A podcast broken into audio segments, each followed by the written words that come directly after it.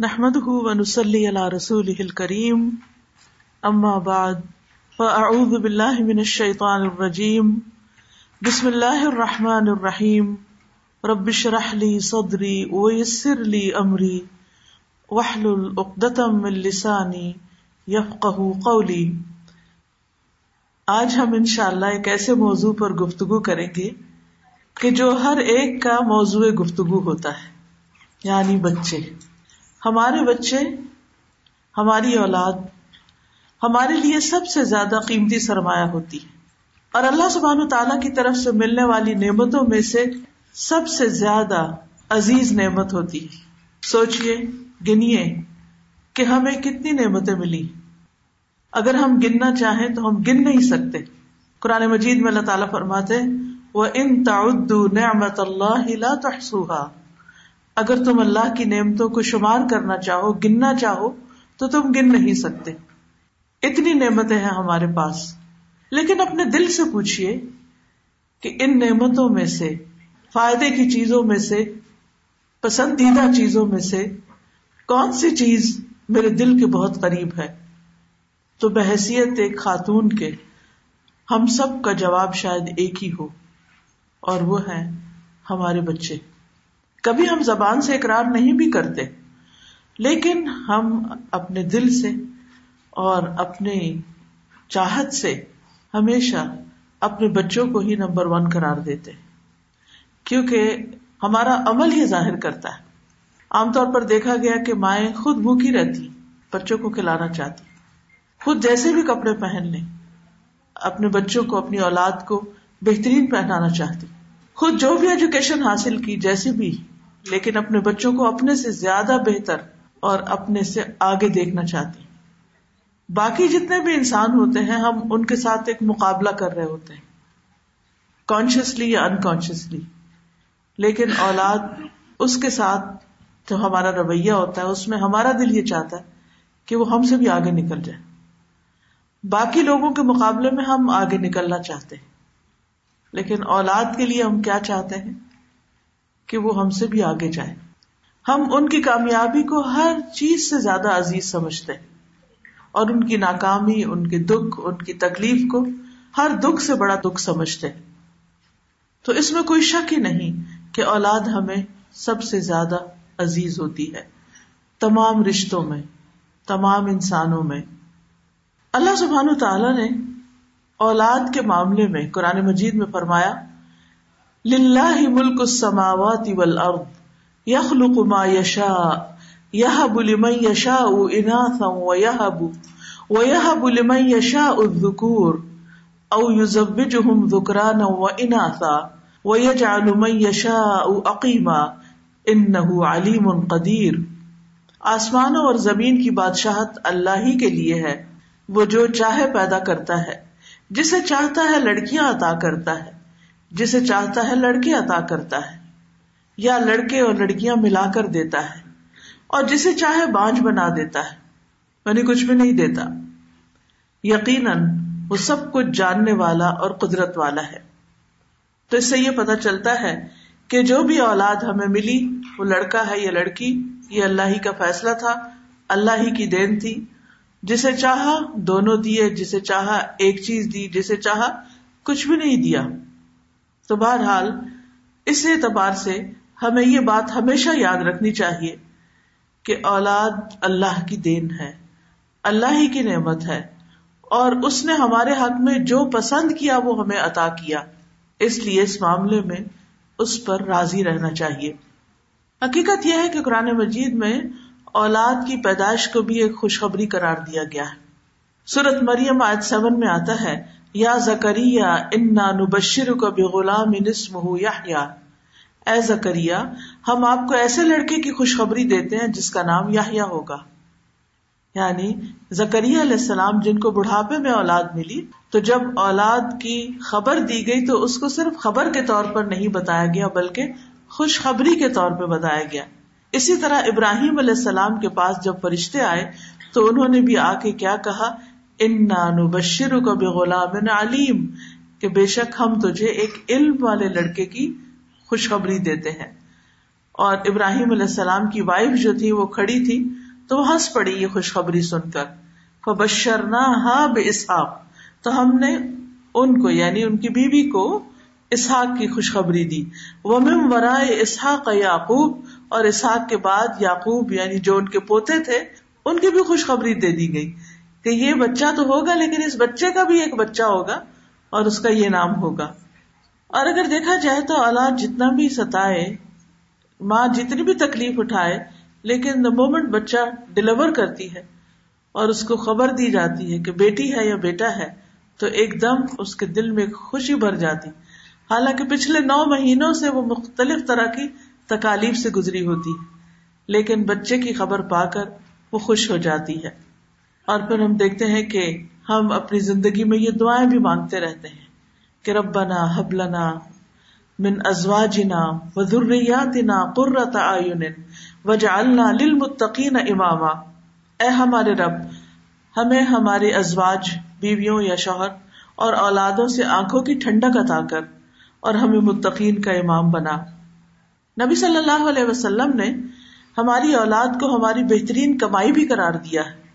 آپ نے فرمایا، یقیناً تمہاری اولاد تمہاری بہترین کمائی ہے، بس اپنی اولاد کی کمائی میں سے کھاؤ۔ یعنی بچے جو کماتے ہیں یا بچوں کی جو آمدنی ہوتی ہے، اس میں ماں باپ کا بھی حق ہے۔ تو ماں باپ کے لیے دنیا میں خوشخبری بھی ہو گئی، آنکھوں کی ٹھنڈک بھی ہو گئی، بہترین کمائی بھی ہو گئی۔ پھر آخرت میں بھی درجات کی بلندی کا ذریعہ ہوتی ہے اولاد۔ رسول اللہ صلی اللہ علیہ وسلم نے فرمایا، جب انسان مر جاتا ہے تو تین اعمال کے علاوہ اس کے تمام اعمال ختم ہو جاتے ہیں۔ یعنی اس کا نام اعمال بند ہو جاتا ہے۔ وہ تین اعمال کون سے؟ صدقہ جاریہ۔ یعنی اللہ کے راستے میں، زندگی میں اپنے ہاتھ سے مال خرچ کرنا، جو بعد میں ایسے جگہوں پر اگر خرچ کیا ہو کہ جن کا فائدہ لوگوں کو پہنچ رہا ہے، تو وہ صدقہ جاریہ بن جاتا ہے۔ یا وہ علم جس سے نفع اٹھایا جائے۔ دوسرے لوگ فائدہ اٹھائے یا نیک اولاد جو اس کے لیے دعا کرتی رہے۔ اور دلچسپ بات یہ ہے کہ یہاں ولد صالح ان کی بات آئی ہے۔ ولد کا معنی صرف بیٹا نہیں ہوتا، ولد اسم جنس ہے جس میں بیٹا، بیٹی، بیٹے، بیٹیاں، واحد، جمع سبھی اس میں شامل ہو جاتا ہے۔ تو ایک اولاد میں سے ایک دعا کرے یا سب کرے بیٹا کرے یا بیٹی کرے سب کے سب جو ہے وہ والدین کے لیے فائدہ مند ثابت ہوتے ہیں۔ لیکن یہ یاد رکھیے کہ اولاد جہاں خوشخبری ہے، وہاں ایک ذمہ داری بھی ہے، ایک ریسپانسبلٹی بھی ہے، جس کے بارے میں قیامت کے دن سوال ہوگا۔ حدیث میں آتا ہے کہ ہر شخص ذمہ دار ہے اور ایک اور روایت میں آتا ہے، اس سے اس کے اہل خانہ کے بارے میں یعنی جن کا وہ ذمہ دار ہے، اس کے بارے میں بھی اللہ تعالیٰ خصوصیت سے پوچھے گا۔ خاص طور پر ماں یعنی باپ کی بھی ذمہ داری ہے۔ لیکن یاد رکھیے کہ ماں کی ذمہ داری زیادہ ہے۔ صحیح بخاری کی حدیث ہے۔ حضرت عبداللہ سے روایت ہے رضی اللہ عنہ کہ رسول اللہ صلی اللہ علیہ وسلم نے فرمایا، تم میں سے ہر شخص نگران ہے اور اس سے اس کی ریت کے بارے میں سوال کیا جائے گا۔ امام جو لوگوں پر نگران ہے اس سے ان کے بارے میں پوچھا جائے گا۔ آدمی اپنے گھر والوں پر نگران ہے۔ آدمی اپنے گھر والوں پہ نگران ہے۔ اس سے ان کے بارے میں سوال کیا جائے گا۔ عورت اپنے شوہر کے گھر اور اس کے بچے کی نگران ہے اور اس سے ان کے بارے میں سوال کیا جائے گا۔ تو اس حدیث سے صاف طور پر پتا چلتا ہے کہ عورت کا سوال اس کے بچوں کے بارے میں بھی ہوگا۔ یعنی عورت سے جو سوال قیامت کے دن کیا جائے گا۔ اس لیے ہم سب کو اپنی ذمہ داری محسوس کرنی چاہیے اور اس کو ادا بھی کرنا چاہیے۔ یہ ذمہ داری ہم کیسے ادا کر سکتے ہیں؟ اولاد کی اچھی تربیت کر کے، ان کو کسی کام کا بنا کر۔ اب یہ تربیت کیسے کی جائے؟ تمام والدین اس معاملے میں فکر مند ہوتے اور تربیت کرنا بھی چاہتے ہیں۔ لیکن بعض اوقات ان کو یہ معلوم نہیں ہوتا کہ یہ تربیت کیا ہوتی ہے اور کیسے ہوتی ہے۔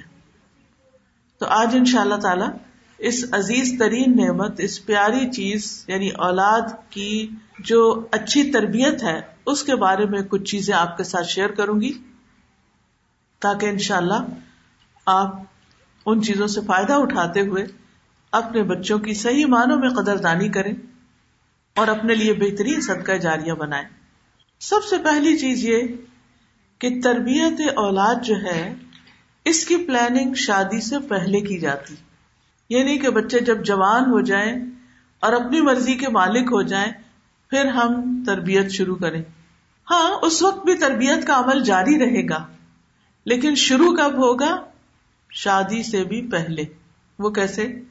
کہ شادی کرتے ہوئے اپنے بچے کی، بچی کی والدین بھی سوچے اور خود لڑکا یا لڑکی بھی اس بات کے اوپر غور کرے اور اس بات کو سوچے کہ وہ کس سے شادی کر رہے ہیں۔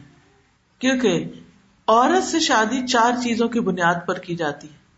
نبی صلی اللہ علیہ وسلم نے فرمایا، تم اس سے دین کی بنیاد پر شادی کرو یعنی دین کو بنیاد بناؤ۔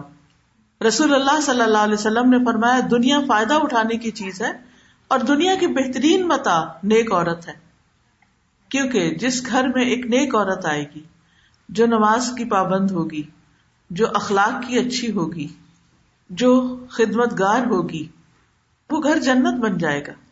لیکن اگر کسی گھر میں ایک ایسی لڑکی آ جائے جو بظاہر دیکھنے میں تو بہت مالدار ہو اور بہت خوبصورت ہو، لیکن بالکل بے دین ہو اور بد اخلاق ہو، تو آپ سوچیے کہ اس گھر میں پھر بزرگوں کا حال کیا ہوگا اور اس گھر کے اندر بچوں کی تربیت کیسے ہوگی؟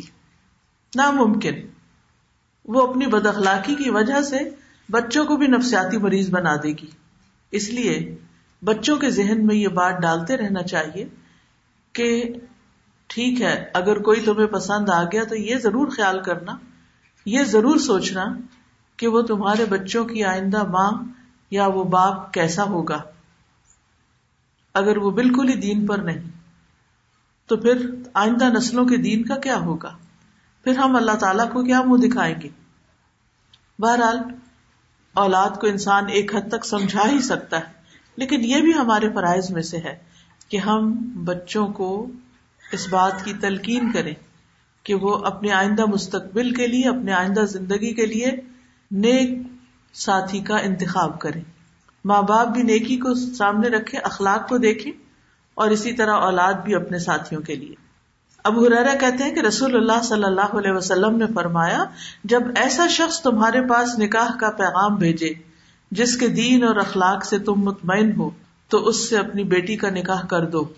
اگر ایسا نہیں کرو گے، تو زمین میں فتنا اور زبردست فساد پیدا ہوگا۔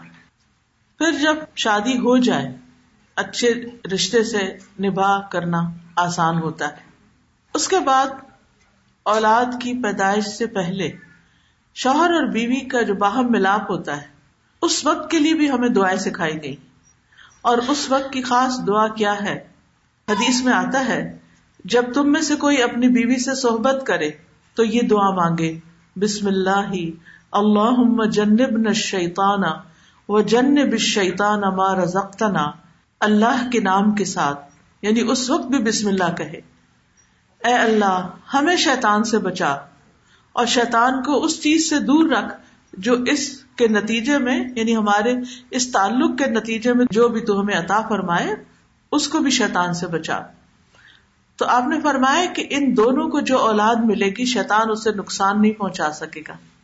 یعنی تربیت یہیں سے شروع ہو گئی۔ پھر آپ دیکھیے کہ این ولادت کے وقت حضرت مریم کی مثال ہمیں ملتی ہے۔ سورت عال عمران میں ان کی اسٹوری ملتی ہے۔ اس میں حضرت مریم کی والدہ، جب حضرت مریم پیدا ہوتی ہیں تو یہ دعا کرتی ہیں وہ انی اویدہ بکا و ضروری من الشیطان الرجیم بے شک میں اس کو اور اس کی اولاد کو شیطان مردود سے تیری پناہ میں دیتی ہوں۔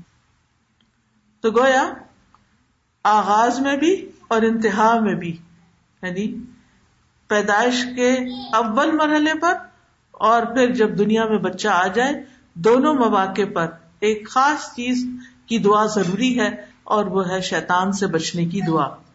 اور اس کے لیے جب ولادت کا وقت قریب ہو، ماں پینز لے رہی ہو، ہاسپٹل جا چکی ہو، تو بھی اللہ کا ذکر کرنا نہ بھولے۔ اور خاص طور پر آیت الکرسی وغیرہ پڑھتی رہے۔ اللہ کا ذکر کرتی رہے۔ لا الہ الا اللہ پڑھتی رہے۔ تاکہ آنے والا بچہ جو ہے، اللہ تعالیٰ اس کی شیطان مردود سے حفاظت فرمائے۔ اب دیکھیے کہ اس کے بعد پھر بالکل بچپنا ہوتا ہے۔ بچہ ماں کا دودھ پیتا ہے، تو جس ماں کے خیالات پازیٹو ہوں گے، جس ماں کے بولنے کا انداز محبت والا ہوگا، جو ماں اپنے بچے کے ساتھ سچا پیار کرتی ہوگی، وہ پھر اپنے جذبات پر بھی کنٹرول کرے گی۔ وہ اپنے ہر طرز عمل کو، ہر ایکشن کو سوچ سمجھ کر کرے گی کہ میں اپنے بچے کے لیے ایک نمونہ ہوں، ایک رول ماڈل ہوں۔ تو یاد رکھیے اولاد کی تربیت کے لیے اہم ترین نقطہ عمل سے تربیت ہے۔ باتوں سے نہیں، عمل سے تربیت۔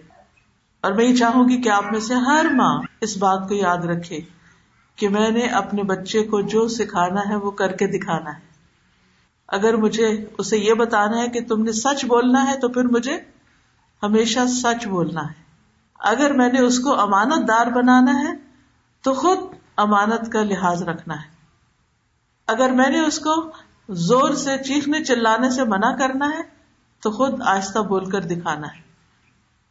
اور یہ صرف مصنوعی طور پر، تکلف کے طور پر کسی ایک دن کی بات نہیں ہوگی، بلکہ مستقل طور پر یہ طرز عمل اور اخلاق اختیار کرنا ہوگا۔ تو سب سے پہلی چیز یہ کہ اگر ہم چاہتے ہیں کہ ہم اولاد کی بہترین دینی تربیت کریں، تو سب سے پہلے والدین خود دین پر کار بند ہو اور اس میں آپ دیکھیے کہ دین کے پر ہونے کا مطلب کیا ہے کہ اللہ سبحان تعالیٰ کے بارے میں ہمارا گمان خود اچھا ہمارا اپنا اللہ سے خاص تعلق ہو۔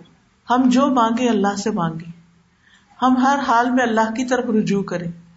ہر دکھ سکھ میں، ہر تکلیف میں، ہر پریشانی میں اللہ کی طرف راغب ہوں۔ تو بچوں کو بھی خود بخود آ جائے گا کہ مشکلات میں کس سے مدد حاصل کرنا ہے۔ پھر اسی طرح یہ ہے کہ نماز کی پابندی، اگر ماں باپ خود نماز نہیں پڑھتے اور بچے کو صرف کسی اسلامی اسکول میں داخل کرا دیتے ہیں کہ وہ اسکول والے اس بچے کو نماز سکھا دیں، کیونکہ ہم سے تو پڑھی نہیں گئی، چلو ہمارے بچے ہی پڑھ لیں، ان کا پڑھنا ہمیں فائدہ دے گا، تو یہ ان کی بھول ہوگی۔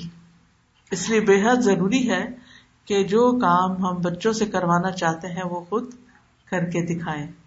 اس میں ہم نہ صرف یہ کہ فرائض کی ادائیگی بلکہ نوافل کی ادائیگی کا بھی اہتمام کریں۔ ایک شخص کا کہنا ہے کہ جب بھی میں کسی سلجھے ہوئے نوجوان کو دیکھتا ہوں یعنی بڑا ڈیسنٹ بچہ ہے، مہذب ہے سویلائزڈ ہے باخلاق ہے، تو مجھے یقین ہو جاتا ہے کہ ضرور اس کا باپ صالح اور نیک آدمی ہوگا۔ اور مجھے قرآن کی یاد یاد آتی ہے وکانا ابو ہما صالحہ یعنی ان بچوں کے والدین جو تھے، وہ نیک آدمی تھے۔ کیونکہ باپ اگر نیک ہو تو اس کا فائدہ دنیا میں ہی اس کو اپنی اولاد کی نیکی میں نظر آنے لگتا ہے۔ اسی طرح ایک مشہور اسکالر ہیں ڈاکٹر نبیل اوزی۔ وہ کہتے ہیں کہ جب مجھے نوافل کی ادائیگی میں سستی اور کاہلی ہونے لگتی ہے تو مجھے میرے بیٹے اور دنیا کی پریشانیاں یاد آتی ہیں کہ کہیں نوافل کی ادائیگی میں میری سستی اور کاہلی، میری اولاد کی پریشانیوں کا سبب نہ بن جائے۔ کہیں ایسا نہ ہو کہ میں یہ عبادت چھوڑوں اور اس کی وجہ سے میرے بچے پریشانیوں میں مبتلا ہو جائے۔ یعنی جو شخص خود نیک ہوتا ہے، وہ کیا چاہتا ہے؟ کہ اس کے بچے بھی نیک ہو جو خود کو پریشانیوں سے بچاتا ہے، وہ چاہتا ہے کہ وہ اپنے بچوں کو بھی پریشانیوں سے بچائے۔ اس کے لیے ہم اتنی زیادہ محنت کرتے ہیں کہ اپنی نمازیں بھی بھول جاتے ہیں۔ اور زیادہ سے زیادہ مال کما کے اپنا گھر بنانے کے بعد اپنے بچوں کے گھر بنانے کی فکر میں لگ جاتے ہیں۔ حالانکہ بچوں کا مستقبل فیوچر محفوظ کرنے کے لیے انتہائی ضروری ہے کہ ہم فرائض کی ادائیگی کے ساتھ ساتھ نوافل کی بھی پابندی کریں۔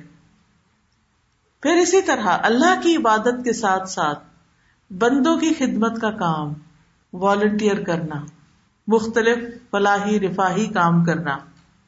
ڈاکٹر نبیل وزی کہتے ہیں کہ میرے ایک دوست جو کویت میں بہت اچھی گورمنٹ جاب میں تھے، وہ ہر روز کچھ گھنٹے والنٹیئر کرتے تھے، فلاحی کاموں میں لگاتے تھے۔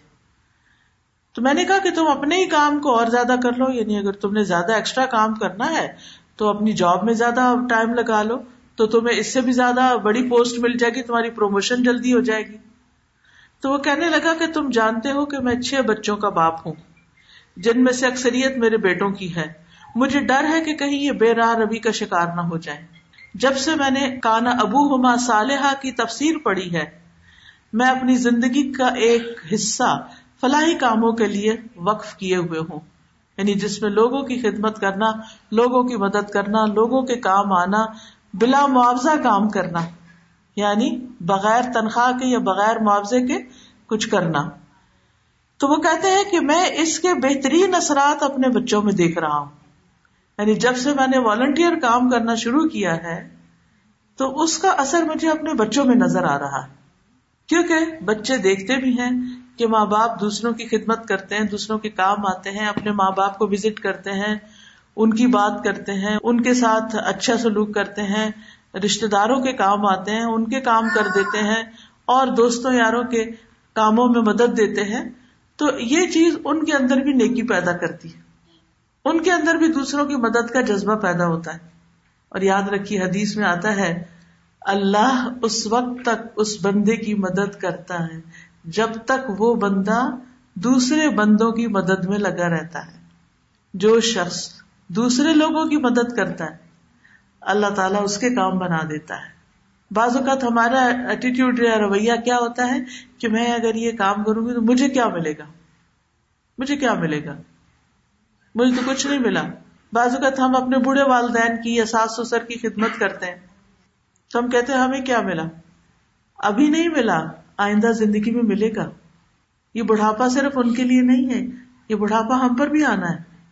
جب گھر میں ہسبینڈ وائف آپس میں جھگڑ رہے ہو اس بات پر، ہسبینڈ چاہتا ہو بیوی سے اس بات پہ تعاون کہ میرے ماں باپ کا خیال رکھو، اور بیوی کہتی ہو کہ میں نہیں رکھ سکتی میری ہمت نہیں ہے یا میں یہ کام نہیں کر سکتی، تو کیا یہ کنورسن بچے نہیں سنتے؟ بچے سنتے ہیں، بچے دیکھتے ہیں۔ اگر گھر میں دادا یا دادی بوڑھی ہیں اور ماں ان کو وقت پر کھانا نہیں دے رہی، تو بچے دیکھ رہے ہیں۔ کہ کیا ہو رہا ہے؟ بعض اوقات ہم گھر سے باہر نکل کر تو والنٹیئر کرتے ہیں، گھر کے اندر نہیں کرنا چاہتے۔ تو یاد رکھیے، اپنے فرائض سے بڑھ کر، اپنی ذمہ داریوں سے بڑھ کر جب ہم کسی کی بھی کوئی مدد یا خدمت کرتے ہیں، تو اللہ سبحان و تعالی اس کی خیر ہمیں اپنے بچوں میں دکھاتے ہیں۔ پھر اسی طرح عبداللہ بن مسعود کے بارے میں آتا ہے کہ جب رات میں نوافل ادا کرتے، تو سامنے اپنے چھوٹے سوئے ہوئے بچے کو دیکھتے اور کہتے، من اجلی کا یا بنیا اے میرے بیٹے، تیرے روشن مستقبل کی خاطر، تیرے فیوچر کی خاطر میں یہ نوافل پڑھ رہا ہوں۔ تیرے لیے دعائیں کرنے کے لیے۔ اور روتے ہوئے اس آیت کی تلاوت کرتے وہ کانا ابو ہما صالحا، کہ ان کا باپ ایک نیک آدمی تھا۔ ابن مسیب کہتے ہیں، اے میرے بیٹے، میں تمہاری وجہ سے نماز کو لمبا کرتا ہوں۔ اس امید پر کہ تمہارے بارے میں میری حفاظت کی جائے۔ یعنی تمہارے بارے میں مجھ سے جو سوال کیا جائے گا، قیامت کے دن اولاد کے بارے میں پوچھا جائے گا کہ ان کی کیا تربیت کی تھی، تو اس بارے میں میری پکڑ نہ ہو۔ اور پھر انہوں نے اس آیت کی تلاوت کی وہ کانا ابو ہما صالحہ پھر اسی طرح اولاد کی اصلاح کے لیے صدقہ کرنا۔ پہلی چیز کیا تھی؟ اللہ سے دعائیں کرنا۔ دوسری چیز، نمازوں کی پابندی اور نوافل اور والنٹیئر کام۔ تیسری چیز، نیک مال اور صدقہ کرنا۔ ایک شخص کا بیٹا جب کوئی نافرمانی کرتا یا اخلاقی طور پہ بگڑ جاتا تو وہ صدقہ کرنا شروع کر دیتا اور کھانا کھلاتا یعنی لوگوں کو کھانا کھلانے لگتا اور کہتا کہ قرآن مجید میں آیا ہے خود من اموالہم صدقتن تو و تو ذکی بہا۔ نبی صلی اللہ علیہ وسلم کو حکم ہے قرآن مجید میں کہ ان کے مالوں میں سے صدقہ لے لیجیے یعنی یہ جب صدقہ لائے تو صدقے کو لے لیجیے اور خیر کے کاموں میں استعمال کیجیے مراد یہ اس کے ساتھ یعنی اس صدقے کی وجہ سے، اس صدقے کے ذریعے آپ انہیں پاک کیجیے تو صدقہ کیا ہے؟ پاک کرنے کا ذریعہ ہے۔ اور انہیں صاف کیجیے اور پھر وہ اس آیت کو پڑھ کر یہ کہتے اللہ حاضی ہی لتزکیت اخلاق ابنی فنحا اشد علیہ من مردی ہی اے اللہ، یہ صدقہ میرے بیٹے کے اخلاقی تزکیہ کے لیے اس صدقے کے ذریعے میں اپنے بچے کے اخلاق کا تزکیہ کرنا چاہتا ہوں، تربیت کرنا چاہتا ہوں۔ بس بے شک یہ اخلاقی بے راہ روی اور اس کا یہ بگاڑ میرے لیے اس کی بیماری سے یعنی فزیکل کنڈیشن سے بھی زیادہ شدید ہے۔ یعنی اس کی نافرمانی، اس کے گناہ اور اس کا غلط کام جو ہے وہ مجھے زیادہ تکلیف دیتے ہیں۔ بنسبت اس کے کہیں بیمار ہو جائے۔ یہ بیمار ہو تو مجھے تکلیف ہوتی ہے، لیکن اتنی تکلیف نہیں جتنی اس کے بے راہ راہ ہونے سے مجھے ہو رہی ہے۔ تو اللہ اس کے جو گناہ ہے تو اس صدقے کی وجہ سے معاف کر دے اور اس کو ہدایت دے دے تو یہ بھی تربیت کا ایک اہم اصول ہے۔ پھر اسی طرح ایک اور آدمی جس کے پاس زیادہ مال نہیں تھا، وہ مال کا صدقہ نہیں کر سکتا تھا۔ بس اس کے گزر گزارے کے لائق تھوڑے بہت اس کے پاس چیزیں تھی تو اس کا بیٹا جب اس کے اوپر غالب آنے لگتا، بدتمیزی کرتا، تو وہ رات کو قیام میں سورت البکرا پڑتا اور دعا کرتا، اے اللہ، یہ میرا صدقہ ہے۔ یعنی میرے پاس پیسے تو نہیں، لیکن میں نے قرآن کی تلاوت کی ہے نماز میں، اس کو میرے سے قبول کر لے اور میرے لیے اس بیٹے کی اصلاح کر دے۔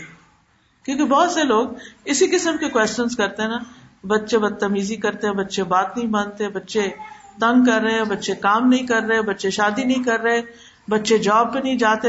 سو بچوں کی مشکلات میں لوگ گھرے ہوئے ہوتے ہیں عام طور پر۔ ان کو سمجھ نہیں آتی کہ اس سے نکلنے کا کیا ذریعہ کبھی کسی سائیکولوجسٹ کے پاس جا رہے ہیں، کبھی کسی مولوی صاحب کو بلا رہے ہیں، کبھی کسی جن بوت بگانے والے کو بلا رہے ہیں اور مسئلہ حل ہو کے دیتا ہی نہیں۔ تو بات یہ ہے کہ ایسے میں ٹھیک ہے، انسان دوسروں سے مشورہ کرے، لیکن اس کے ساتھ ساتھ اپنے عمل کی اصلاح کرے۔ اپنی نمازوں کی اصلاح، اپنے قرآن کی اصلاح، اپنے صدقہ خیرات کی، اپنی تحجد ان چیزوں کی طرف توجہ کرے اور خوب خوب اللہ تعالیٰ سے دعا کرے۔ اسی لیے کہا جاتا ہے کہ اپنے بیٹوں کی اصلاح یعنی بچے مراد ہیں، اپنے بچوں کی اصلاح کی نیت کے ساتھ اللہ کی طرف عبادت کرو۔ پھر اگر وہ تمہاری کوششوں پر غالب آ بھی جائیں، تو وہ تمہاری نیتوں پہ غالب آنے کی طاقت ہرگز نہیں رکھ سکتے۔ تو لازم ہے کہ ہم بچوں کی بری عادات کو ختم کرنے کے لیے اللہ تعالی سے مدد لیں۔ اللہ کی مدد سے یہ سب کرے مثلاً اگر بچے کے اندر آپ دیکھتے ہیں کہ اس کو جھوٹ کی عادت پڑ رہی ہے، جھوٹ بولنے لگ گیا۔ جب چھوٹے ہوتے ہیں نا بچے، تو بعض اوقات بڑے اچھے ہوتے ہیں سیدھی سیدھی بات کرتے ہیں۔ پھر بڑے ہو کر کچھ ایسے کام کرنے لگتے ہیں جنہیں وہ ہم سے چھپانا چاہتے ہیں۔ تو اس میں پھر غلط بیانی سے کام لیتے ہیں۔ تو اس میں آپ دیکھیے کہ اب کون ہے جو ہماری مدد کرے کہ اس بچے کا جھوٹ ختم ہو جائے۔ تو سب سے پہلے اگر ہمارے ذہن میں کوئی آ بھی جائے کہ فلاں شخص بہت سمجھدار ہے، اس سے مشورہ کرتا ہوں۔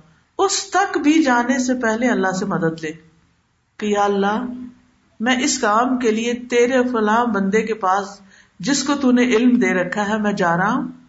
لیکن ہدایت تو تو دینے والا ہے۔ ہدایت تو تو ہی دے گا۔ تو اس کو ہدایت دے دینا۔ تو اس کو راستہ دکھا دینا۔ پھر اسی طرح آپ دیکھیے کہ بچوں کی تربیت کے لیے ان کے ساتھ اپنا گیپ کم کیجیے۔ کمیونیکیشن بڑھائیے۔ ان کے ساتھ وقت گزاریے۔ یہ نہیں کہ صرف پڑھنے پڑھانے کے لیے یا صرف چند نصیحتوں کے لیے یا صرف کھانے کی بیس پر نہیں۔ مختلف کاموں میں ان کو اپنے ساتھ شریک کریں۔ کیونکہ بعض اوقات ماں اپنے کام کر کر کے خوب ایکسپرٹ ہو جاتی ہے کھانا پکانے کی اور گھر چلانے کی، گھر داری کی۔ لہٰذا بیٹیوں کے ہوتے ہوئے بھی وہ سارے کام خود ہی کرتی ہیں۔ بیٹیوں کو قریب نہیں آنے دیتی۔ کیونکہ ان کو لگتا ہے کہ وہ اتنا مزے کا کھانا نہیں بنے گا یا اتنے اچھے طریقے سے گھر نہیں چلے گا۔ لہٰذا وہ ہر کام خود ہی کرتی رہتی۔ یہ طریقہ درست نہیں۔ اس سے کیا ہے کہ آپ تو کچن میں کام کر کر کے تھک رہے ہیں اور بچیاں موبائل میں بیٹھ کے ادھر ادھر گپ شپ کر رہی ہیں۔ یا چلے پڑھ بھی نہیں ہے تو بھی یہ جسٹیفائی نہیں کرتا کہ آپ سارے کام اکیلے ہی کرتے رہیں۔ اور اس طرح آپ کو اپنے بچوں کے ساتھ ٹائم اسپینڈ کرنے کا کوئی موقع ہی نہیں ملتا۔ لہذا بے حد ضروری ہے کہ آپ ان کا کچھ نہ کچھ وقت کا حصہ کام میں اپنے ساتھ لگا کر گزارے یعنی اکٹھے کام کریں۔ چاہے اکٹھے کوکنگ کریں، چاہے آپ اکٹھے لانڈری کے لیے تیاری کریں، چاہے آپ اکٹھے گارڈننگ کریں، چاہے اکٹھے گروسریز کرنے جائیں، چاہے اکٹھے ڈاکٹر کے پاس جائیں ان کے ساتھ کام کے دوران ٹائم اسپینڈ کریں۔ اکٹھے کام کرنے سے باہم بانڈنگ ایک ٹیم ورک ڈیولپ ہوتا ہے۔ انڈرسٹینڈنگ مثلاً شروع میں جب آپ کام کریں گے، آپ کہیں گے یہ برتن دو بجے وہ کچھ اور پکڑا دے گی آپ کہیں گے اتنا ڈالو، وہ زیادہ ڈال دے گی۔ اب آپ کو سخت غصہ آئے گا تو آپ کہ جاؤ مجھے شکل نہ دکھاؤ، میں خود ہی کروں۔ نہیں نہیں نہیں۔ یہ ہے وقت صبر کا۔ کوئی بات نہیں، غلطی ہوگی اچھا دوبارہ کرو۔ دوبارہ کرو۔ حتیٰ کہ اس کو وہ کام آ جائے اور اس کا کانفیڈینس بحال ہو جائے۔ اگر آپ نے اس کی غلطی پر اس طرح اس کو ڈانٹ کے نکال دیا، ساری زندگی اس کو کانفیڈینس نہیں آئے گا کہ وہ یہ کام کر سکتی۔ اس کے اندر ایک خوف پیدا ہو جائے گا کہ میں ایک اچھی کک نہیں ہو سکتی۔ میں ایک اچھی گھر والی خاتون نہیں ہو سکتی۔ تو چلو، صرف باہر کے کاموں میں ہی ایکسل کر جاؤ اپنے آپ کو منوانا ہی ہے نا، کہیں بھی منوا لو۔ گھر میں تو ہمیں کوئی مانتا ہی نہیں۔ اکثر ایسے ہوتا ہے نا کہ ہم بچوں کو کمپیئر کرتے ہیں۔ فلاں کا بچہ فلان جگہ یونیورسٹی میں ٹاپ کیا تم نے کیوں نہیں کیا؟ تم تو نکمے ہی ہو۔ تم تو کچھ نہیں کرتے۔ نہیں۔ آپ دیکھیں اگر وہ اپنی لائف میں اپنی پیس پہ جا رہے ہیں تو ڈزنٹ میٹر ہر وقت ہماری قابلیت صرف اس سے تھوڑی ظاہر ہوتی ہے کہ ہمارا بچہ کسی اور کے بچے کے مقابلے میں بہت اچھا ہو تو تبھی اچھا ہے۔ ایک بچہ ایک چیز میں بہت اچھا ہو سکتا ہے، دوسرا کسی اور چیز میں۔ تو اپنے بچے کی خامیوں پر ہی نظر نہ رکھیں اور صرف خوبیوں پر ہی نہ رکھیں، اس کو ہیومن بینگ سمجھے اور اس کے مطابق اس سے ٹریٹ کرے کبھی معاف کر دیں، کبھی نصیحت کر دیں، کبھی کسی اور طرح۔ پھر اسی طرح آپ دیکھیے کہ ابراہیم علیہ السلام خانہ کعبہ کی جب تعمیر کر رہے تھے، تو انہوں نے اپنے ساتھ کس کو لگایا ہوا تھا؟ اپنے ہی بیٹے اسماعیل علیہ السلام کو۔ اور دونوں مل کے دعائیں کر رہے تھے، ربنا تقبل منا ان کا انت سمیع العلیم۔ پھر اسی طرح آپ دیکھیے کہ بچوں کی تربیت پہ یہ بڑی اہم بات ہے کہ ان کے ساتھ ہم سچا معاملہ کریں۔ جھوٹ کبھی نہ بولیں، غلط بیانی نہ کریں، ان سے کیا ہوا وعدہ پورا کریں۔ عبداللہ بن مسعود کہا کرتے تھے، کوئی شخص کسی بچے سے ایسا وعدہ نہ کرے جسے وہ پورا کر نہ سکے۔ بعض اوقات ہمیں ان سے کوئی کام نکلوانا ہوتا ہے نا، تو کہتے ہیں اچھا دیکھو، میرا فلاں فلاں کام کر لو، میں تمہیں لیپ ٹاپ لکھ دوں گی۔ کیونکہ وہ بھی ڈیسپریٹ ہوتے ہیں نا لیپ ٹاپ کے لیے۔ تو آپ ان سے وعدہ کر لیتے ہیں۔ پھر جب وہ کر لیتے ہیں بےچارے کسی نہ کسی طرح وہ کام، تو پھر آپ کہتے اچھا اتنی کیا جلدی ہے، دیکھوں گی۔ دس از رانگ یا تو وعدہ کرنا ہی نہیں چاہیے تھا۔ اگر آپ کر نہیں سکتے تھے، تو وعدہ نہ کرتے۔ لیکن اگر آپ نے کر لیا، تو پھر آپ اس کو پورا کریں۔ کیونکہ وعدہ خلافی ٹرسٹ بریک کر دیتی ہے۔ اور جس ریلیشن شپ میں ٹرسٹ نہ ہو، وہ کبھی ریلیشن شپ اچھا نہیں ہو سکتا۔ اور اگر آپ کا اپنے بچوں کے ساتھ ریلیشن شپ اچھا نہیں، تو آپ ان کی تربیت نہیں کر سکتے۔ تو اس ریلیشن شپ کو بہتر کرنا نہایت ضروری ہے۔ تیسرا اہم قاعدہ جو ہے، وہ یہ ہے کہ بچوں کو بچپن سے ہی قرآن و سنت کی تعلیم سے جوڑے بڑے ہو کر نہیں اچھا ابھی تو بچے ہیں نا۔ کوئی بات نہیں، ابھی نہیں بھی مسجد جاتے، کوئی بات نہیں۔ ابھی نہیں باپ کے ساتھ جاتے، کوئی بات نہیں۔ ابھی نہیں قرآن شروع کیا، کوئی بات نہیں۔ نہیں، بچپن سے ہی تھوڑی تھوڑی ڈوز شروع کر لے۔ لکمان نے اپنے بیٹے کو جو سب سے پہلی نصیحت کی تھی، وہ کیا تھا؟ میرے بیٹے، اللہ کے ساتھ کسی کو شریک نہ بنانا۔ بے شک شرک بہت بڑا ظلم ہے۔ پھر اسی طرح نبی صلی اللہ علیہ وسلم عبداللہ بن عباس کو اپنے پیچھے سوار کر کے کہیں جا رہے تھے۔ یعنی گدے پہ بیٹھے ہوئے تھے۔ تو آپ نے اپنے ساتھی سے کہا، سواری پر ہے سامنے بھی نہیں ہے لیکن کتنی اچھی اچھی نصیحتیں کر رہے ہیں۔ اے لڑکے، میں تجھے چند باتیں سکھا رہا ہوں، ان کو یاد رکھو۔ اللہ کے حکام کی حفاظت کرو، اللہ تمہاری حفاظت کرے گا۔ اللہ کی حفاظت کرو، تم اسے اپنے سامنے پاؤ گے۔ جب مانگو، اللہ سے مانگو۔ چھوٹے سے بچے ہیں، ان کو کیا سکھا رہے ہیں؟ جب مانگو، اللہ سے مانگو۔ جب مدد چاہو، اللہ سے مدد چاہو۔ اور جان رکھو، اگر ساری دنیا میں مل کر تمہیں کوئی فائدہ دینا چاہے تو تمہیں فائدہ نہیں دے سکتی، مگر جو اللہ چاہے۔ اور ساری دنیا مل کے اگر تمہیں کوئی نقصان دینا چاہے تو نقصان نہیں دے سکتی، مگر یہ کہ اللہ چاہے۔ قلم اٹھا لیے گئے، صحیح پہ خشک ہو گئے۔ تو اس سے کیا پتا چلتا ہے کہ تقدیر کا مسئلہ بھی آپ نے بچپن میں ہی سمجھا دیا کہ الٹیمیٹلی ہر چیز اللہ کے عزن سے ہی ہوتی ہے۔ اور اگر وہ کسی چیز کو ہم سے روک دیتا ہے تو اس میں ہماری ہی بلائی ہوتی ہے۔ بعض اوقات ہم کہتے ہیں ابھی تو بچے ہیں، نہیں۔ آپ دیکھیے کہ نبی صلی اللہ علیہ وسلم کتنی بڑی بڑی باتیں اس بچے کو سکھا رہے ہیں کہ اگر تم چاہتے ہو کہ تمہاری حفاظت ہو، اللہ تمہاری حفاظت کرے، تو پھر تم کیا کرو؟ تم اللہ کے احکامات کی حفاظت کرو۔ جیسے قرآن مجید میں آتا نا حافظ الصلاوات وسلاۃ البسطی کہ نمازوں کی حفاظت کرو، خاص طور پر درمیانی نماز کی۔ پھر اسی طرح آپ دیکھیے کہ جتنے بھی نیک لوگ گزرے ان کا اپنی اولاد کے بارے میں ہم و غم ہی یہی تھا کہ وہ نیک اولاد بن کے اٹھے۔ دنیا سے جب جا رہے تھے، اس وقت بھی ان کی دعائیں یہی تھی۔ یعقوب علیہ السلام کے بارے میں جو قرآن مجید میں آیت آتی ہے البقرا ون تھرٹی تھری اس کو آپ کے سامنے رکھوں گی۔ ام کن تم شہدا ازحد اور یعقوب الموت اس قال علی بنی ہی مات ابدون امبادی قالو نعبد الہ کا و الہ آبا کا ابراہیم۔ و اسماعیل و اسحاق الہ واحدا و نحن له مسلمون۔ کیا تم موجود تھے جب یعقوب کو موت آئی؟ جب اس نے اپنے بیٹوں سے کہا کہ میرے بعد کس چیز کی عبادت کرو گے؟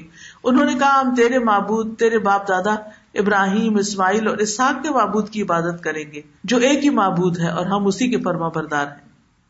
تو یاد رکھیے، مرتے وقت اللہ کے نیک بندوں نے اپنے بچوں کو دین پر قائم رہنے کی تلقین کی۔ پھر اسی طرح حضرت لقمان کی وسیعتوں میں ہم دیکھتے ہیں جو اپنے بچے کو کی، اس میں ایک بڑی خوبصورت وسیعت کرتے ہیں، اے میرے چھوٹے بیٹے، بے شک کوئی چیز اگر رائی کے دانے کے وزن کی ہو بس کسی چٹان میں ہو، یا آسمان ہو یا زمین میں ہو، اللہ اسے لے آئے گا۔ اللہ بڑا باریک بین اور پوری خبر رکھنے والا ہے۔ تو اس سے کیا پتا چلتا ہے؟ اس سے بھی یہ بات ہمارے سامنے آتی ہے اور بہت ہی اہم ہے کہ بچوں کو بچپن سے اللہ تعالیٰ کی صفات کا علم دینا چاہیے۔ یعنی قرآن و سنت کے علم میں اللہ تعالیٰ کے ناموں کا علم، اللہ تعالیٰ کی صفات کا علم، اللہ تعالیٰ کے کاموں کے بارے میں علم۔ کہ کون ہے وہ، اس کا نام کیا ہے؟ اس کی کوالٹیز کیا ہے اور پھر وہ کیا کیا کرتا ہے؟ تو اس میں خاص طور پر یہ کہ اللہ تعالیٰ لطیف ان خبیر ہے۔ پھر آخرت کا تصور دے قرآن مجید میں اللہ تعالیٰ فرماتے ہیں، یا الذین آمنوا انفسکم و اہلیکم نارا۔ اے لوگ جو ایمان لائے ہو، اپنے آپ کو اور اپنے گھر والوں کو آگ سے بچاؤ، جس کا ایندھن آدمی اور پتھر ہے۔ تو ہمارے اوپر فرض بنتا ہے کہ ہم اپنی آخرت کے ساتھ ساتھ اپنے بچوں کی آخرت کی بھی فکر کریں۔ پھر نمازوں کی پابندی سکھانا خصوصاً نفل نماز کی ترغیب دینا۔ پھر بچوں کو روزے رکھوانا۔ صحابیات جو تھی، وہ عاشورہ کا روزہ بھی بچوں کو رکھواتی، دودھ پیتے بچوں کو بھی وہ رونے لگتے تو ان کو کھلونے دے دیتی۔ یعنی بہت چھوٹے چھوٹے بچوں کو بھی روزہ رکھواتی۔ پھر دن کے کسی حصے میں ان کو کچھ کھلا پلا دیتی ہوگی لیکن ان کو بھی ایک شعور بچپن سے ہی دلاتی کہ روزہ رکھنے کی چیز ہے۔ پھر بچوں کو حج کروانا، عمرے پہ لے جانا۔ یاد رکھیے، عمرے پہ لے کے جانا جو ہے، یہ مجھے تربیت کے لیے بہت ہی فائدہ مند نظر آتا ہے۔ میں جب ٹو تھاؤزینڈ فائیو میں یہاں پر آئی ٹو تھاؤزینڈ فور فائیو میں، تو میرا بیٹا اس وقت چھوٹا تھا۔ ٹو تھاؤزینڈ نائن میں جب میں اس کو بھیجا واپس پاکستان پڑھنے کے لیے اے لیولس کے لیے، اور کچھ عرصے کے بعد جب مجھے جانا پڑا، تو میں نے دیکھا کہ اس کے یہاں پر پرائیویٹ اسکول پبلک اسکول وغیرہ میں جا کے تھنکنگ جو ہے تھوڑی فرق ہے، اور اس میں کچھ چیزیں بہت اسٹرانگ کرنے کی ضرورت ہے۔ تو مجھے یہی خیال ہے کہ اس کا ایمان اسٹرانگ کر دوں گی ان شاء اللہ تو باقی چیزیں آسان ہو جائیں گی۔ تو اس پر ہم نے عمرے کا پروگرام بنایا۔ اور الحمد للہ مکہ جا کر اتنی زیادہ اس کے اندر تبدیلی آئی، اتنی چینج آئی کہ وہ شاید میں دس سال میں بھی سکھا سکھا سکھا کے اس کو سمجھا نہیں سکتی تھی۔ آپ دیکھیے کہ اللہ کا گھر دیکھ کر دلوں پہ جو حیبت تاری ہوتی ہے، وہاں کی آزان اور نماز کے مناظر دیکھ کر انسان کے اوپر جو کیفیت تاری ہوتی آج آپ دیکھیں کہ ہم بچوں کو ہالیڈیز پہ لے جانا اپنا فرض سمجھتے ہیں۔ بچپن میں ہماری ہالیڈیز کیا تھی؟ نانی کے گھر جانا۔ یا کسی رشتے دار کے گھر وزٹ کرنے کے لیے جانا۔ چھٹیاں کہاں گزاریں گے؟ یہی سوچ رہے ہوتے تھے کہ نانی کے گھر جا کے گزاریں گے۔ اور واقعی لمبی لمبی چھٹیاں کے لیے جانا اور خوب انجوائے کرنا، وہ گھر کی پابندی سے نکلنا۔ تو اب یہ ہے کہ اب ماں باپ خود، نانی دادی تو آؤٹ ہو گئی ہیں فیملی سے، لہٰذا بچوں کو لے کے ہالیڈیز پہ جاتے ہیں۔ کبھی کہیں کبھی کہیں، لیکن کہاں نہیں جاتے لے کر، وہ ہے اللہ کا گھر۔ میں نہیں کہتے کہ سب ایسے ہی کرتے ہیں الحمد للہ بہت سے لوگ لے کے بھی جاتے ہیں۔ لیکن بہت سے لوگ گھبراتے ہیں بچوں کو لے جانے سے۔ خوف ہوتا ہے ان کو۔ وہ کہتے ہیں وہ بہت رش ہوگا، بچے گھبرا جائیں گے۔ بچوں نے ایسا ماحول نہیں دیکھا۔ بچے پریشان ہو جائیں گے۔ بہت گرمی ہے، بچوں کو گرمی لگ جائے گی۔ بچوں کو یہ ہو جائے گا، بچوں کو ہو جائے گا۔ اور اس خوف سے وہ اللہ کے گھر نہیں لے کے جاتے۔ میں تو سمجھتی ہوں کہ بچوں کی تربیت کے لیے باقاعدہ اپنے گھر میں ہی ایک فنڈ قائم کر کے رکھے کہ جب یہ تھوڑا سا بھی ہوش سنبھالتے ہیں تو ان کو سب سے پہلے اللہ کے گھر لے کے جائیں۔ ایون پاکستان لے جانے سے پہلے رشتے داروں کے پاس لے جانے سے پہلے اللہ کے گھر لے جانے کا کوئی پلان کرے اگر بچوں کے اندر خیر ہوگی تو آپ دیکھیں گے کہ کم باہر آئے گی۔ اس ماحول میں کیونکہ بابرکت جگہ ہے۔ ہدل الناس لوگوں کی ہدایت کے لیے اللہ نے اس کو بنایا۔ بچوں کو بہت دفعہ ہم انڈر ایسٹیمیٹ کرتے ہیں۔ اگر بچے کے اندر تھوڑی سی بھی خیر ہوگی تو بہت جلدی باہر آئے گی۔ اور سب سے بڑھ کر یہ کہ اس کا اللہ پر ایمان مضبوط ہوگا۔ کیونکہ اللہ نے کعبہ کو، اپنے گھر کو بنایا اس لیے تاکہ لوگ یہاں ہدایت پائیں۔ لوگ یہاں اکٹھے ہوں، ایک دوسرے سے سیکھیں، بہت سے تجربات کریں۔ مکہ جانا دنیا میں کسی بھی جگہ جانے سے کہیں زیادہ بہتر ہے۔ بہت سے پیرنٹ بچوں کو ڈزنی لینڈ لے جانا لازم سمجھتے ہیں۔ پچھلے دنوں میں چائنا تھی، تو وہاں آپ کو معلوم ہوگا کہ گریٹ وال آف چائنا جو واقعی دنیا کا ایک ونڈر ہے۔ تو مجھے بھی شوق تھا کہ میں دیکھوں کہ کیسی ہے وہ وال۔ میں نے سمجھا کہ زمین پر ہی کوئی دیوار بڑی سی بنی ہوگی جیسے قلعوں کی دیواریں ہوتی ہیں۔ ایسی ہی کوئی چیز ہوگی یا بہت اونچی کوئی دیوار ہوگی کہ جس میں چڑھنا ذرا مشکل ہوگا۔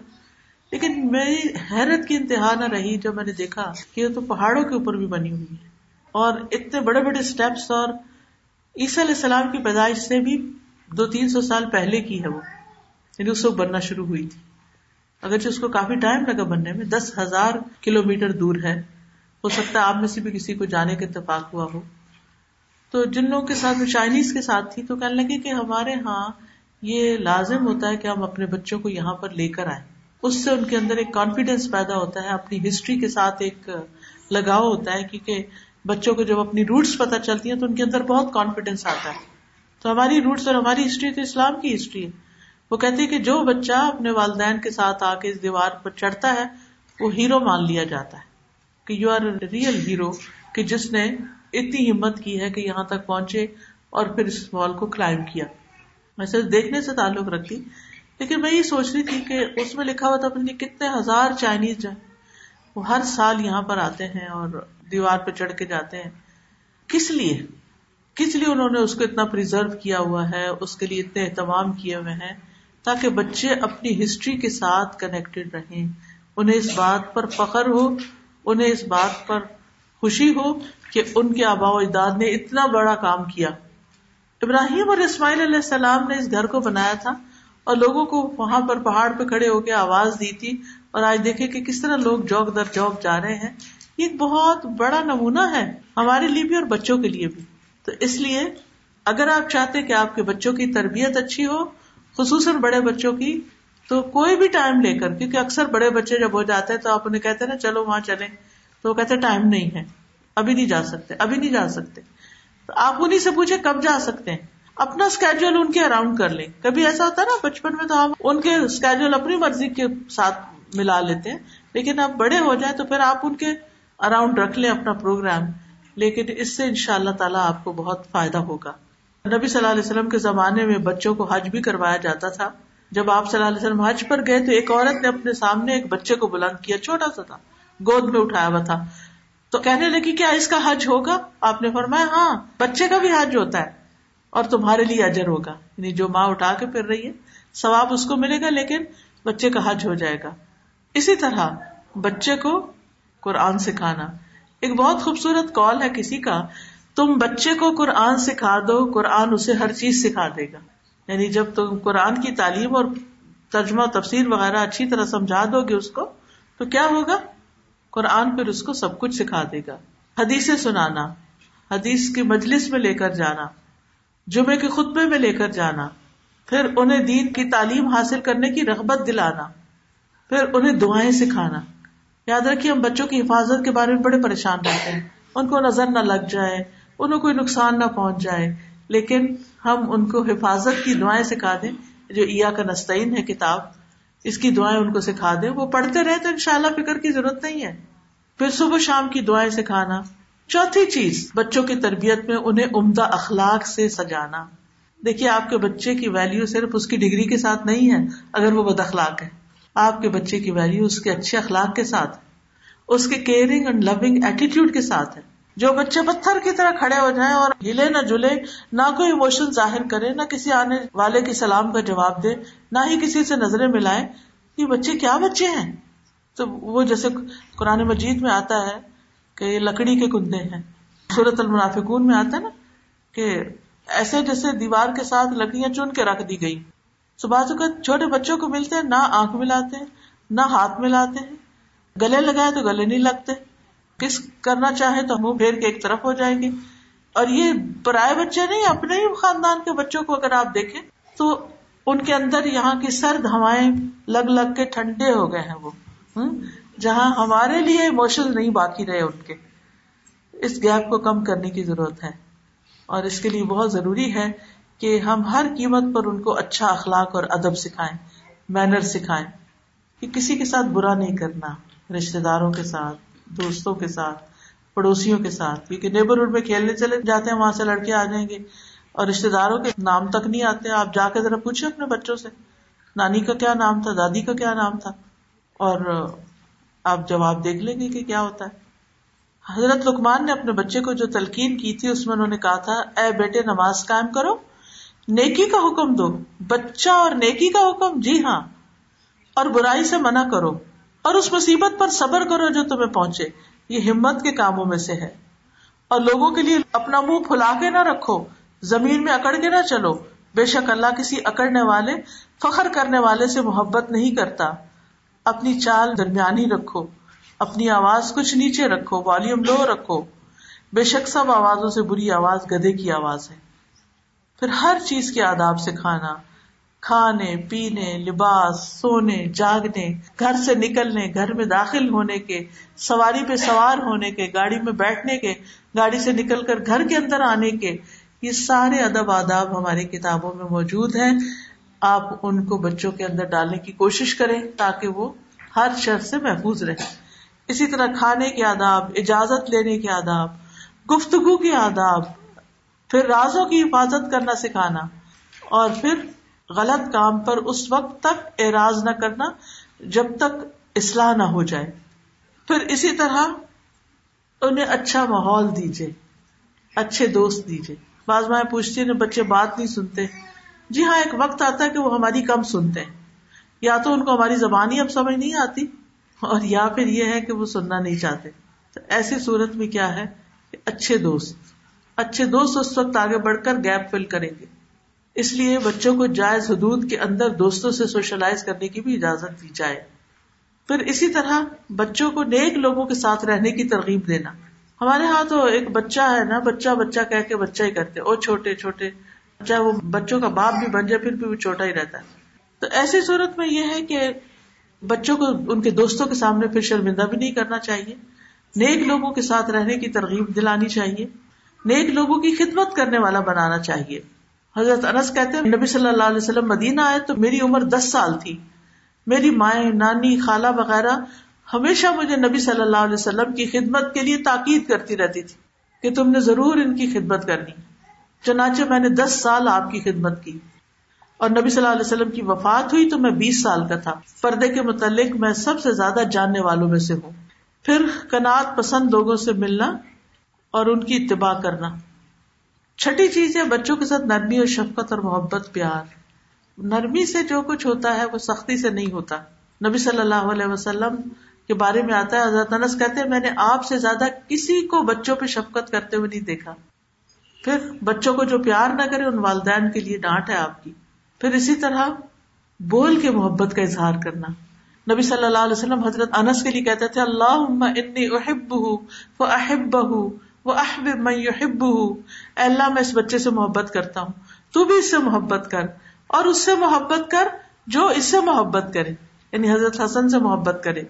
پھر پیار سے نام لینا۔ حضرت سلمہ کی بیٹی جو ان سے نکاح کے بعد آپ کی ربیبہ بنی تھی، تو وہ چھوٹی تھی، بالکل دودھ پیتی، بچی تھی، تو ان کو کہتے تھے زبین اب زبین اب یعنی زینب کی بجائے زبین اب یعنی تھوڑا سا نام بدل کے، پیار سے۔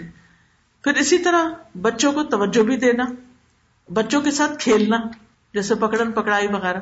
پھر نماز میں اپنے اوپر سوار ہونے دینا۔ چھوٹے ہو تو نماز میں سوار ہوتے ہیں نا ہمارے سر پہ بڑے ہو کر ہماری نروس پر سوار ہو جاتے ہیں۔ تو اس میں یہ ہے کہ بہت زیادہ پھر ریئیکٹ نہیں کرنا چاہیے۔ صبر کے ساتھ سننے اچھا پھر اور اور، پھر آپ سوال کریں ان سے۔ اس سے ان کو سوچنے کا موقع ملے گا۔ بیمار ہو جائے تو خاص خیال رکھے یہ وقت ہوتا ہے اعتماد جیتنے کا۔ تکلیف کے وقت جو کام آتا ہے نا، اس کی بات نہیں بھولتی۔ لیکن ہم ایسے مواقع پر اپنے بچوں کو وہ نہیں دیتے جو دینا چاہیے۔ برا کہتے ہیں کہ میں ابو بکر کے ساتھ آیا، جب پہلے وہ مدینہ کی طرف آئے، تو میں دیکھتا ہوں کہ ان کی بیٹی عائشہ لیٹی ہوئی ہے اور انہیں بخار ہے۔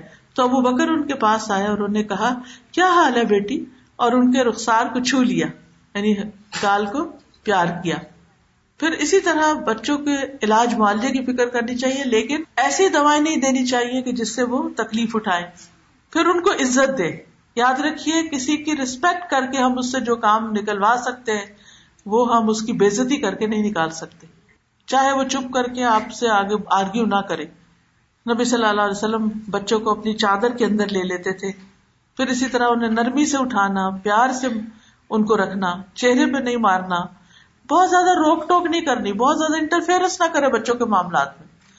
وقت مقرر کرے ان کے ساتھ روز بیٹھے بات چیت کرے گیپ کھاؤ، تم کرے لیکن کسی وقت بھی بچوں کو اکیلا نہ چھوڑا جائے اور اس پر اعتماد نہ کیا جائے، تو یہ چیز اس کے لیے بہت نقصان دہ ہو جاتی۔ پھر اسی طرح یہ کہ ان کے کام کر دینا چھوٹے چھوٹے، ان کو شکریہ پلیز وہ میجک ورڈ سکھانا۔ کون کون سے میجک ورڈ پلیز سوری شکریہ تھینک یو جزاک اللہ۔ ٹھیک ہے نا؟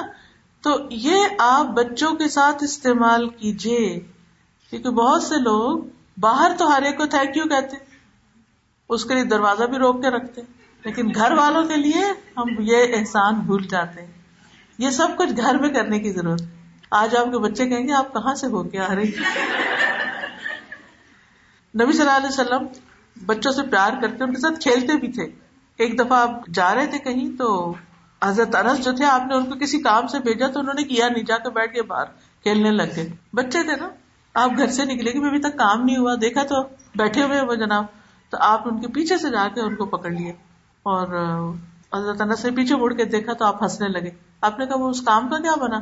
کہنے کا اچھا اچھا میں آپ جاتا ہوں۔ کوئی ڈانٹ ڈپٹ نہیں کی کچھ بھی نہیں۔ اب آپ دیکھیے کہ سارے کام کرنے کے باوجود پھر بھی بچے کچھ نہیں سنتے، سمجھتے اور بالکل الٹ جا رہے ہیں۔ ایسے کیسز بھی ہوتے ہیں۔ پھر کیا کریں؟ یاد رکھیے، اگر ہم نے اپنا ہوم ورک کر لیا نا، تو ہمیں ڈر نہیں ہونا چاہیے۔ ہمیں پھر بہت غم نہیں ہونا چاہیے۔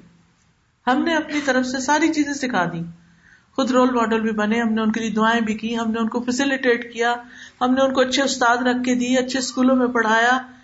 اچھے قرآن ٹیچر کے ساتھ پڑھایا، ان کو دینی تعلیم کا بھی انتظام کیا، سب کچھ کیا۔ اور بچہ بچپن میں نماز بھی پڑھ رہا تھا، جو ہی بڑا ہوا یونیورسٹی گیا، نماز پڑھ بیٹھا۔ یا کوئی اور اس طرح کی چیز؟ اب کیا کریں؟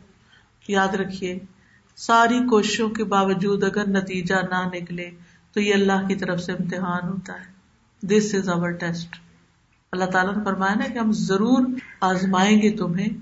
بشئی امن الخوف والجوع وہ نقص من المبال والانفس والثمرات. وہ بشر الصابرین. ہم ضرور آزمائیں گے کسی بھی چیز کے ساتھ، خوف، بھوک، جان و مال کا نقصان، پھلوں کے نقصان سے۔ خوشخبری دے دو صبر کرنے والوں کو۔ تو یاد رکھیے کہ والدین میں سے کچھ والدین ہوتے ہیں جو کہتے ہیں، میرا ایک بیٹا ہے جو اپنے باقی بھائیوں جیسا نہیں۔ باقی دو تو بہت اچھے ہیں۔ انہوں نے تو قرآن بھی حفظ کر لیا، انہوں نے تراویوں بھی پڑھاتے ہیں، سب کچھ کہتے ہیں، مگر یہ تو بس پتا نہیں کہاں سے آ گیا۔ ایسی صورت میں یاد رکھیے کہ یہ آزمائش ہے اللہ کی طرف سے۔ وہ بتاتا ہے کہ یہ جو باقی بچے ہیں نا، ان کی تربیت بھی میں نے کی تھی۔ تم نے کوشش کی، لیکن میں نے ان کی تربیت کی۔ کیونکہ رب کون ہے؟ رب اللہ ہے۔ وہی تربیت کرتا ہے۔ ہم تو صرف کوشش کر رہے ہوتے۔ دیکھیے، ہم درخت لگاتے ہیں نا، پھل کون لاتا ہے؟ درخت لگانا ہمارا کام ہے، بیج ڈالنا ہمارا کام ہے۔ اس کی نگرانی کرنا، اس کا دھیان رکھنا، اس کو گرمی سردی سے بچانا، لیکن اس کو بڑھاتا کون ہے؟ اللہ۔ پھر اس پہ پتے آتے ہیں، پھول آتے ہیں، پھل آتے ہیں، وہ کون لاتا ہے؟ اللہ۔ اب اگر کوئی یہ کہے کہ یہ درخت میں نے لگایا، یہ پتے بھی میں نے لگایا اور یہ پھول بھی میں نے اور یہ پھل، تو یہ غلط بات ہوگی۔ سیم ہم بچہ پیدا کرتے ہیں، اس کو پالتے ہیں، پروان چڑھاتے ہیں، تربیت کرتے سب کچھ کرتے لیکن اس کو پھل، پھول، رنگ کون لگاتا ہے؟ اللہ۔ لہذا جب کرتا وہ، ہم نے کوشش کر لی ساری، ہوم ورک کر لیا، لیکن پھل نہیں آیا۔ کبھی کبھی ایسے بھی ہوتا ہے نا، ایک پودا آپ لگاتے ہیں، درخت بھی بن جاتا ہے، پھل نہیں آتا۔ یا تو کہیں کمی رہ جاتی ہے۔ جیسے اگر آم کا درخت آپ لگائیں اور آپ اس کی پابند کاری نہیں کی گرافٹنگ نہیں کرے تو کیا ہوتا ہے؟ درخت تو بہت بڑا لگ جائے گا، آم نہیں لگیں گے۔ تو کہیں کمی رہ جاتی انسان کو پتا نہیں ہوتا۔ ہمیں پتا ہی نہیں ہوتا، وہ ہم سمجھتے ہم سب ٹھیک کر رہے ہیں، لیکن کہیں ایک چیز مس کر جا رہے ہوتے ہیں۔ تو وہ پھل نہیں آتے۔ کبھی کچھ درختوں کے پھل بڑی دیر سے آتے۔ کھجور کا پودا ایک دو سال میں پھل نہیں دے گا۔ لیکن جب دینے لگتا تو کب تک دیتا ہے؟ زیتون کا درخت جب دینے لگتا تو پھل کب تک دیتا بازو کا ہزاروں سال تک دیتا ہے۔ کچھ دن پہلے کسی نے مجھے ایک تیل دیا، پین آئل اس نے کہا کہ اس کو ادھر ادھر نہ کیجیے گا، اس میں بہت اسپیشل آئل ڈالا میں نے۔ فلسطین سے دو ہزار سال پرانے زیتون کے درخت کے پھلوں کا تیل ہے اس سے یہ دوا بنی ہے۔ تو ان کا اچھا اتنے لمبے بھی ہوتے ہیں یعنی اتنی عمر بھی ہوتی ہے ان کی۔ تو بعض بچے جلدی اچھے ہو جاتے ہیں۔ بعض بڑا ٹائم لیتے ہیں۔ بعض بچے ہمارے مرنے کے بعد سیدھے ہوتے ہیں۔ آزمائش ہوتے ہیں۔ تو ہمیں یاد رکھنا چاہیے کہ تربیت تو اللہ ہی کرتا ہے۔ اور اگر ہمارے کوشش کے باوجود نتیجہ الٹا نکل رہا ہے اور لوگ باتیں بنا رہے ہیں، اللہ، سب سے بڑی مشکل کیا ہے؟ ایک غم ہوتا ہے کہ بچہ ٹھیک نہیں، اوپر سے باپ بھی ڈانٹنا شروع کر دیتا ہے۔ نہیں نہیں، بعض اوقات ایسا ہوتا ہے نا، بچہ خرابی کرتا تو ڈانٹ ماں کو پڑ رہی ہوتی ہے۔ بھائی، ماں چاہتی تھی کہ بچہ بدتمیز نکلے یا غلط کام کرے، ماں تو کبھی بھی نہیں چاہتی تھی۔ تو ماں کو یوں لگتا ہے جیسے ساری مجرم بھی میں ہوں۔ لوگوں کی باتیں بھی وہ سن رہی ہے باپ کی بھی وہ سن رہی ہے ادھر کی ادھر کی، یہ کیا ہو گیا؟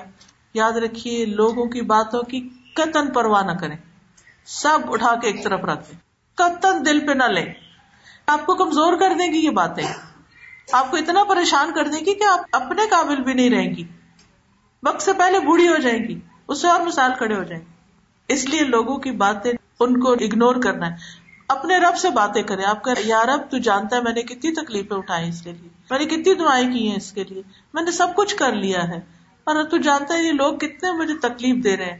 لیکن میرا بھروسہ تجھ پر ہے، تو نے اس کو ہدایت دے اور تو اس کو ہدایت دے گا۔ اللہ کی رحمت سے کبھی بھی مایوس نہ۔ صبر کرے، دعا کرے۔ مایوسی نہیں، اس کی اصلاح کے لیے اللہ سے مدد مانگے۔ اور پھر اللہ بچوں کو واپس لوٹائے گا۔ یوسف علیہ السلام جب کھو گئے تھے، تو کچھ بچے فزیکلی کھو جاتے ہیں، اور کچھ بچے سامنے ہوتے ہوئے بھی کھو جاتے ہیں ہم سے۔ وہ ہمارے نہیں رہتے، وہ معاشرے کے بن جاتے ہیں، وہ کسی اور کے ہو جاتے ہیں۔ ہمارے ہاتھوں سے نکل جاتے ہیں۔ کھو گئے ہمارے بچے۔ یوسف علیہ السلام چالیس سال تک باپ سے جدا رہے اور جب وہ کافلا آ رہا تھا اور یوسف علیہ السلام کا کرتا آ رہا تھا اور ادھر یعقوب علیہ السلام کو خوشبو آنے لگی۔ سبحان اللہ، اتنے سالوں میں بھی مایوس نہیں۔ اللہ اس کو واپس لائے گا۔ اپنے بچے سے مایوس نہ ہو۔ آپ نے دیکھو گا بازو کا بچے بیک کرتے ہیں، ماما آپ مجھ پہ بلیو کریں، میں کچھ کر کے دکھاؤں گا ڈونٹ وری ہم کہتے وہ بیس سال کا بچہ ہو گیا، فلاں تو بیس سال میں شادی بھی ہو گئی، اور اس کو تو جاب بھی مل گئی اور اس نے تو یہ کمال کر دیا۔ یہ اس کی کب ہوگی؟ ہم مقابلہ اس سے کر کر کے اپنے آپ کو مشکل میں ڈالے رکھتے نہیں۔ یاد رکھیے، کچھ درخت دیر سے پھل لاتے ابھی اس کا وقت نہیں۔ ہو سکتا ہے دنیا میں آپ نہ دیکھیں وہ سب رونقیں۔ لیکن ہمارے لیے، ہم مومنوں کے لیے تو دنیا کے علاوہ آخرت بھی ہے۔ اس میں سب کچھ نظر آئے گا ان شاء اللہ اور کبھی بھی دعا مانگنا نہ چھوڑے خود پر اعتماد نہیں کریں، اللہ پر اعتماد کریں۔ امتحان کو امتحان سمجھے تو کرنے کے پھر تین کام ہوئے۔ نمبر ایک، لوگوں کی باتوں کی پرواہ نہیں کرے اور بچوں سے بات کریں۔ بچوں سے بات کریں۔ نتیجے کی پرواہ نہ کرے۔ بازو قدم کہتے یہ سنتے ہی نہیں۔ انہوں نے نہیں سننا۔ نہیں، سنیں گے۔ اللہ دل میں ڈالے گا۔ نصیحت کرتے رہے سمجھاتے رہے نمبر دو، ان کے پیچھے نہیں پڑنا۔ سمجھا کے چھوڑ دے۔ یہ جب پیچھے پڑ جاتے ہیں نا، تو وہ سب آگے بھاگ جاتے ہیں پھر۔ بہت دور ہو جاتے ہیں۔ جتنا ہم پیچھے پڑتے ہیں، اتنے وہ ہم سے دور بھاگتے ہیں۔ اور یہ بات یاد رکھے ہدایت اللہ کے ہاتھ میں لہذا مجھے اسی سے امید رکھنی ہے اور اسی سے دعا کرنی ہے۔ اللہ میری نیتوں کو جانتا ہے۔ اور یاد رکھیے، اولاد کی طرف سے ملنے والی پریشانی گناہوں کا کفارہ بنتی ہے۔ ہم نے جو غلطیاں کی ہوتی ہیں نا زندگی میں، تو پریشانی سے گناہ دھلتے ہیں۔ تو گناہوں کے مٹنے کا طریقہ یاد رکھے اپنے رب سے استغفار کرتے رہے دعائیں مانگتے رہے اور ان آیات پر غور کرے جو اولاد کے حق میں جو دعا کی جاتی ہے۔ ان دعاؤں کو مانگے۔ نبی صلی اللہ علیہ وسلم نے فرمایا، تین قسم کے لوگوں کی دعائیں قبول ہوتی ہیں، اور ان کی قبولیت میں کوئی شک ہی نہیں۔ مظلوم کی دعا، مسافر کی دعا، اور والد کی اپنے اولاد کے لیے دعا۔ نبی صلی اللہ علیہ وسلم اپنے بارے میں فرماتے تھے، انا دعوت ابھی ابراہیم، میں اپنے باپ ابراہیم کی دعا ہوں۔ یعنی آج میں جو کچھ ہوں، ان کی دعا سے ہوں۔ انہوں نے دعا مانگی تھی نا کہ میری نسل میں ایک ایسا پیغمبر پیدا کر دے۔ اور ایک بات یاد رکھیے آخری کہ اولاد کو کبھی بد دعا نہ دے آپ نے فرمایا، ایسا نہ ہو کہ وہ اللہ کی طرف سے قبولیت کی گھڑی ہو اور وہ تمہارے لیے قبول کر لی جائے۔ تو پھر کون پچھتا گا؟ کون روئے گا؟ خود ہی۔ جتنا بھی غصہ ہو، ہدایت مانگے ان کی، موت نہ مانگے اللہ تعالیٰ ہم سب کو عمل کرنے والا بنائے۔ تھوڑی سی دعا کر لیتے ہیں۔ سبحان اللہ والحمد للہ ولا الہ الا اللہ واللہ اکبر۔ ولا حول ولا قوة الا باللہ العلی العظیم اللہم صلی علی محمد وعلى آل محمد کما صلیت علی ابراہیم وعلى آل ابراہیم انکا حمید مجید اللہم بارک علی محمد وعلى آل محمد کما بارکت علی ابراہیم وعلى آل ابراہیم انکا حمید مجید ربنا حب لنا من ازواجنا وذریاتنا قرۃ اعین وجعلنا للمتقین اماما اے اللہ، ہمیں ازواج اور اولاد سے آنکھوں کی ٹھنڈک عطا فرما اور ہمیں پرہیزگاروں کا امام بنا۔ ربنا وجعلنا مسلمین لک ومن ذریتنا امتا مسلمتا لک وارنا مناسکنا و علینا ان کا انت طباب الرحیم اے ہمارے رب ہمیں اپنا فرما بردار بنا لے اور ہمیں اپنی عبادت کے طریقے بتا اور ہماری توبہ قبول فرما۔ بے شک تو بڑا توبہ قبول کرنے والا اور نہایت رحم کرنے والا ہے۔ رب اوزینی ان اشکر نعمتک اللتی انعمت علیہ وعلا والدیہ وان اعمل صالحا ترضاہ اسلح لی فی ذریتی انی تبت الیک و انی من المسلمین۔ اے میرے رب، مجھے توفیق دے۔ کہ میں تیرے اس احسان کا شکر ادا کروں جو تو نے مجھ پر اور میرے والدین پر کیا ہے۔ اور یہ بھی کہ میں ایسے اچھے عمل کروں جو تجھے پسند ہو اور میری خاطر میری اولاد کی اصلاح کر دے۔ میں تجھ سے توبہ کرتا ہوں اور بے شک میں فرما بردار ہوں۔ رب جعلنی مقیم الصلاۃ ومن ذریتی۔ ربنا وتقبل دعا۔ اے میرے رب، مجھے بھی اور میری اولاد کو بھی نماز قائم رکھنے والا بنا۔ اے ہمارے رب، ہماری یہ دعا قبول فرما۔ و جنوبنی و بنی ان ابود الاسنام اللہ مجھے بھی اور میری اولاد کو اس بات سے بچائے رکھنا کہ ہم بتوں کی عبادت کریں۔ یا اللہ، ہمیں ایسی اولاد سے پناہ دینا کہ جو ہمیں جوانی میں ہی بوڑھا کر دے۔ یا اللہ، ہمیں اولاد کے دکھ اور غم نہ دینا۔ یا اللہ، ہمارے بچوں کی جان، مال، اولاد میں برکت عطا فرما۔ ان کا مال زیادہ کر دے۔ ان کو نیک اولاد عطا فرمانا۔ یا رب العالمین، تو ہمارے بچوں کے رزق میں برکت عطا فرمانا۔ جیسے ابراہیم علیہ السلام نے اپنے بچوں کے پانی اور گوشت میں برکت کی دعا کی تھی۔ نبی صلی اللہ علیہ وسلم نے مدینہ کے پھلوں میں برکت کی دعا کی تھی۔ یا رب العالمین، تو ہمارے لیے ہماری اولادیں بابرکت بنا دے اور آگے ان کے سارے کام سنوار دے۔ اللہ ہم سب بیماروں کو صحت عطا فرما، سب دکھی لوگوں کے دکھ دور فرما۔ یا رب العالمین، تو ہمارے گناہوں کو معاف کر دے۔ یا رب العالمین، تو ہمارے والدین پر اپنی رحمت نازل فرما۔ رب ہوما کما رب بیانی صغیرہ یا اللہ، جنہوں نے اس مجلس کا اہتمام کیا انہیں اس کی بہترین جزائے خیر عطا فرما۔ اور جتنی بھی بہنیں آئی ہیں، ان سب کا آنا قبول فرما۔ ان کے دلوں میں جو دعائیں اور نیک تمنا ہیں، ان کو قبول فرما۔ ربنا تقبل منا ان کا انت السمیع العلیم۔ و تب علینا ان کا انت التواب الرحیم۔ و صلی اللہ تعالی علی خیر خلقه محمد وعلى آله وأصحابه وأهل بيته أجمعين برحمتك يا أرحم الراحمين. إلهي آمين. سبحانك اللهم وبحمدك أشهد أن لا إله إلا أنت أستغفرك وأتوب إليك.